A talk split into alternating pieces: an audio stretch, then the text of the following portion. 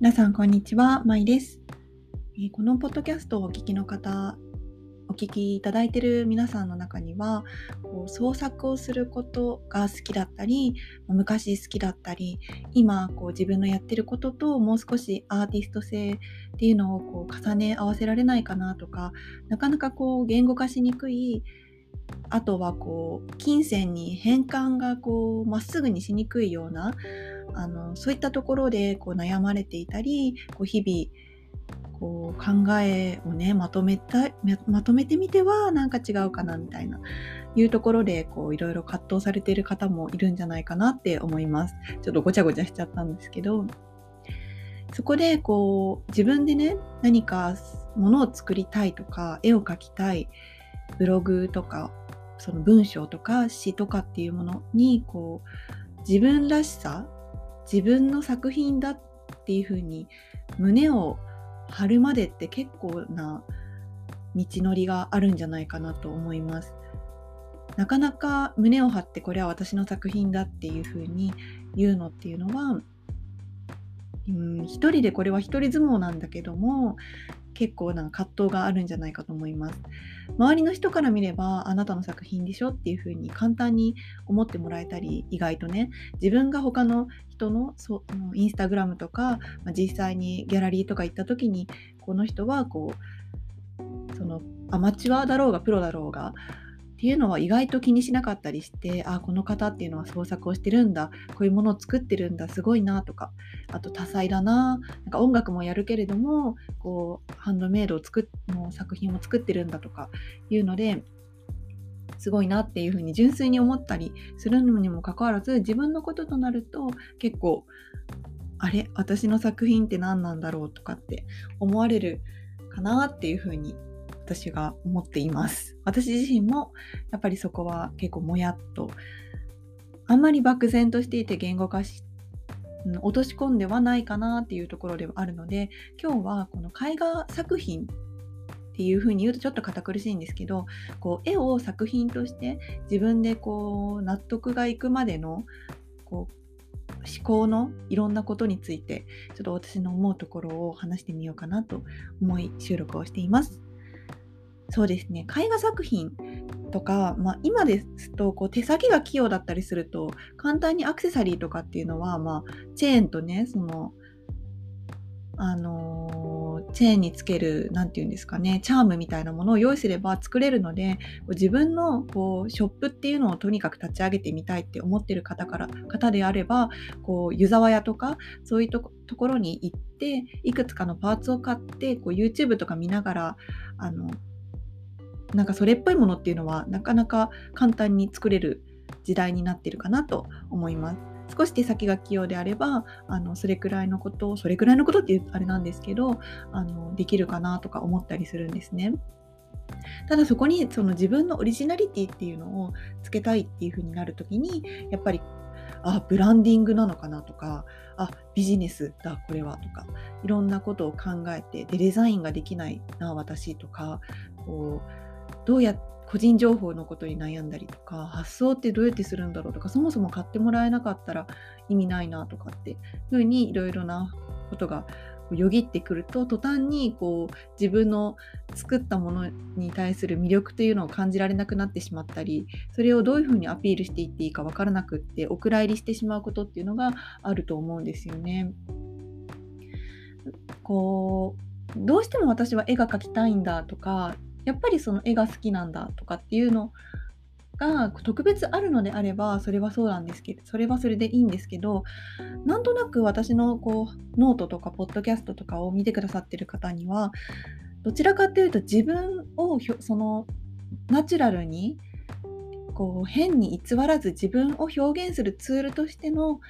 色で遊ぶとか絵でこう何かを描いてみるとか手を動かしてこうパステルとか粘土とかを使ってこう体験を通してあなんか自分らしさっていうのを表現していこうとかこう味わっていこうとかノートで文章を自分の体験したこととか最近感じたことをこう抽象的に書くのか具体的に書くのか誰かにメッセージとして書くのか独り言として書くのかとかそういったところでこうあなんか自分を探す自分をこうよりあの輪郭を感じるためにこう表現したいっていうような印象を私は受けてるんですね。こうフォローしてくださった方のこうページとか見に行ったりするんですけどあのそういうような感覚だと思うんです。だからこうめちゃめちゃリアルな立体なこう何ミケランジェロを描きたいとかっていうのであればデッサン教室にもう入学するのが一番早いと思うんですけどそうではなくてこう自分の心の変化とかこういろんな自分と向き合いを通じて作品にしていけたら理想。でそれをあの気に入ってくださる方とかそこにこう胸を打たれるてくれるこう誰か他者がいたらもっと最高。でそしてそれが誰かの手元に渡ってその対価として自分のところにこう感謝だったりお金っていう形に変わったその感謝の気持ちとかっていうものを受け取ることができたらそれはもうあのめちゃくちゃ最高っていうふうにあのいかがですか？思われてるのかなとかって思います。で私もそういうふうに考えてこう活動っていうかしてるんですけれどもこう作品と商品っていうのがまずこう違いっていうのをネットで検索したりするといろいろこうもう今は自分ビジネス戦国時代みたいなところもあるのでこう何をもって自分ビジネスというのかっていうのは1個2個売れたところでこう目を張ってしまう人もいれば2300個売れていても自分は売れないクリエイターだと嘆いてる方もいるだろうし本当にそれはもう自分のがどういうふうに捉えるかによって全く表に出てきてるものとその人が裏で考えてることっていうのは意外とズレがあるんじゃないかなってあの思うんですね。だからこれは一概になんかこう言えない部分かなと思うんですけど、まあ、なんかビジネスという観点からいくとこう作品を作ったけれどもそれがずっとくらお蔵入りしていたら一般人の私たちはこう日の目を見ることがなく、まあ、老後にとか私たちがこうの人生が終了した時にその親族の方とかが見つけてくださってああおじいちゃんおばあちゃんはこんな作品を作っていたんだなんか感動とかっていう風にはなるかもしれないんですけど、まあ、その生きてるうちに何かしらこうエネルギーの交換自分が作品を作りたいというこうエネルギーが湧いたりそれを表現してそれを誰かが見てくれてそしてそこでこうやり取りが起こるっていうのを体験したいのであれば何かとその展示会をしてみたりとか販売をしてみるとかっていうプロセスを歩も歩もうかなっていうふうに発想にはなるんじゃないかなと思うんですね。そこでこうよく出てくるのが、まあ、お客さんのこう求めてるものを表現しましょうとかそういう時にただこうアクセサリーだとかこう物販と言われるものとそうですねアクセサリーとかこうキーホルダーとか、まあ、そういったものとはこうアート作品絵画作品みたいなものとの間には結構大きな溝があるので自分がこう絵画作品を作りたいだとか思った時にそれを商品として取り扱う時って多分めちゃくちゃ葛藤が起きるところかなって思うんですね。でこれをあの特にこう芸術系の学そうそうそう美大ではその絵の販売の仕方とかっていうのは教えてもらえないらしいんですよね実は。それだからこの描き描き方とか、まあ、その美術系のそういった連合っていうのかななんか団体？その昔からある団体を通じてのこう展覧会とかに出品するとかっていうそういうどちらかっていうとこう文化芸術のなんかこうお堅いところのやり方はもしかしたら知れるかもしれないんですけどなんかなかなかこうそれでだけで生きていく方法っていうのはこう教授たちも実は自分たちもやってなかったりする人が多かったりっていうのを耳にしたことがあるんですね。そうでちょっと話があのどこに行き着いたか忘れちゃったんですけどあのだからその絵画作品を自分が作りたい絵を描きたいそれがこうポストカード1枚からこう今ネットでもキャンバスを買えると思うのであのキャンバスを買ったりしてそこに絵の具を描いて作りましたってなった時にそれをどういうふうに販売していこうかっていうのって悩みますよね。これ私もかなりいろいろ調べていろいろな人のこうやり方とかを見てきた中で感じたことをちょっと話したいんですけどそうですねまずこうショップを作ってオンライン上でそこにア写真を撮ってアップするっていうだけでもなかなか結構ドキドキするところがあってしかも写真撮るの難しかったりするんですよね意外と。ネットでちょっとブログとかで検索すると、あスマホでいくらでも綺麗な写真撮れますよ、みたいな。それをアップすればいいんですよっていう風な、なんか2、3行でまとめられていても、じゃあ自分でやろうってなった時に、え、全然写真撮れない、なんかダサっていう風にはなりました、私は。いや、わかるんだけど、なんかダサいみたいな感じのがあって、写真を撮影するだけでも、すごい時間を費やしたり1日2日あの太陽の出ている時にこう日に日がこういい感じに入ってる時間を狙ってだとか。で大体こう一気に5枚6枚の作った作品をアップしたいって思った時にそのそれがね大体同じような光の当たり具合にしたいんだけれどもあの太陽が隠れていったりしてしまったりして天気が急に変わったりするとあれなんか雰囲気が違くなっちゃったってなった時に自分の中での完璧主義全部一緒じゃないと上げても意味がないみたいな風なのに陥ったりこれ一人で作業してるとねなるんですよね。そうなってもう全部嫌だってなってしまったり汗だくで部屋で撮影したのにあのお蔵入りするとかなんかそういった地道なあのこういろんなことがあったりするんですよね。絵画をこう作品っていうふうに思うことができるまでの道のりって結構いろんな自分を成長させることができるステップが私はあるんじゃないかなって思っていてそこってこう意外と見過ごされがちだったりするんですけど実はあの避けて通れない道だしだからといって結構苦しいことというよりかは自分のこう自己表現アーティストの側面をどんどんどんどん開いてくれる時間かなって私は思うんですけれどもだからもし今こう作品を作りたいけれどもなんかこうなんか漠然としていて結局迷子みたいな方はこう自分のそのプロセスっていうのをはっきりある程度の道のりっていうのをはっきりさせてくれている人っていうのが意外と少ないかなってこのアート界隈だというふうに思います。うん。だからここはすごく私も今全然うまく話せてる気がしないんですけれども、この今の気持ちをこう残しておきたいなって思って話して話しています。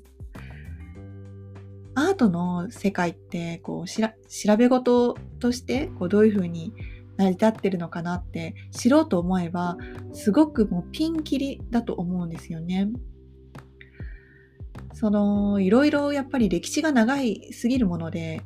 そのもう西なんだろうね西洋絵画だとかこの骨董品の世界観とかいうところから調べ始めちゃうと全くこの自分この一市民としての自分が創作する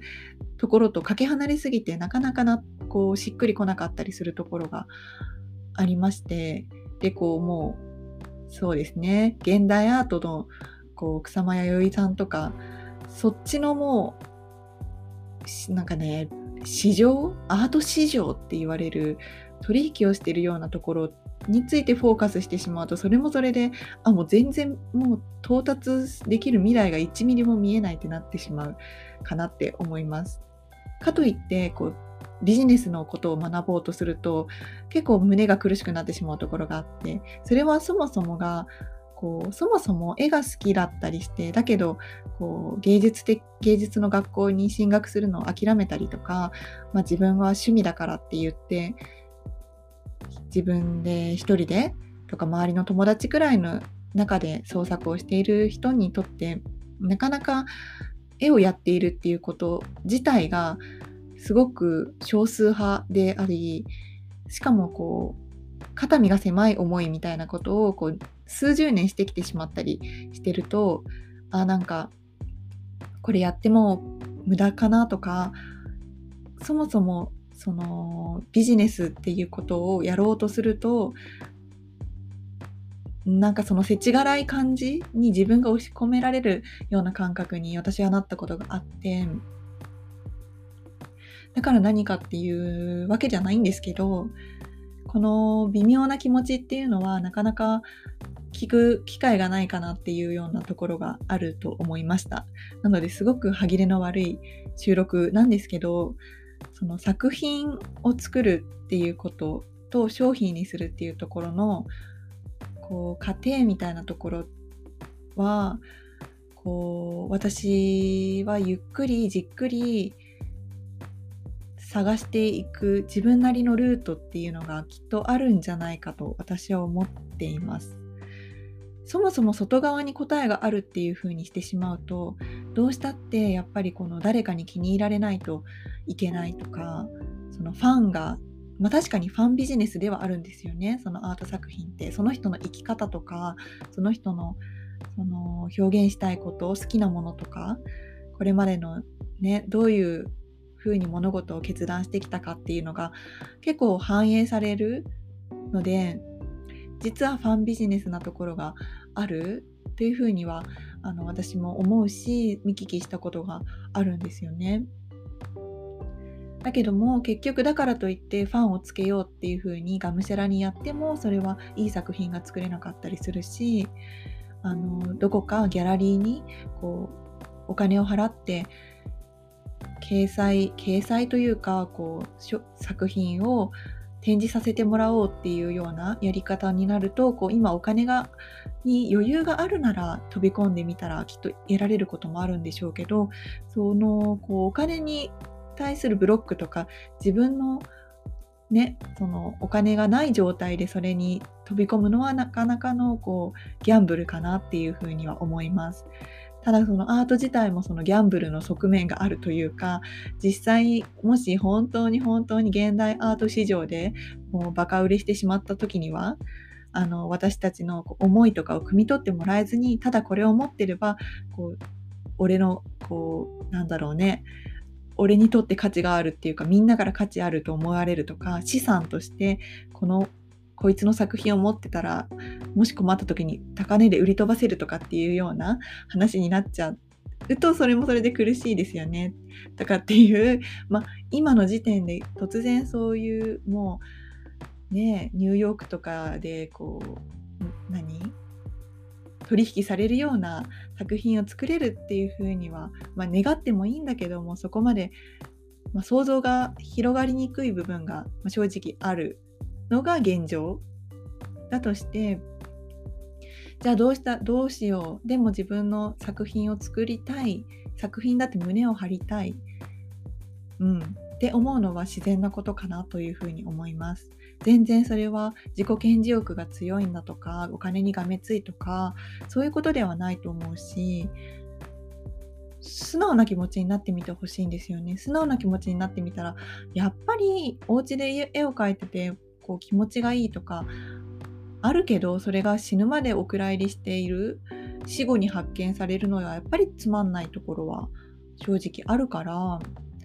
そう。だからといってこ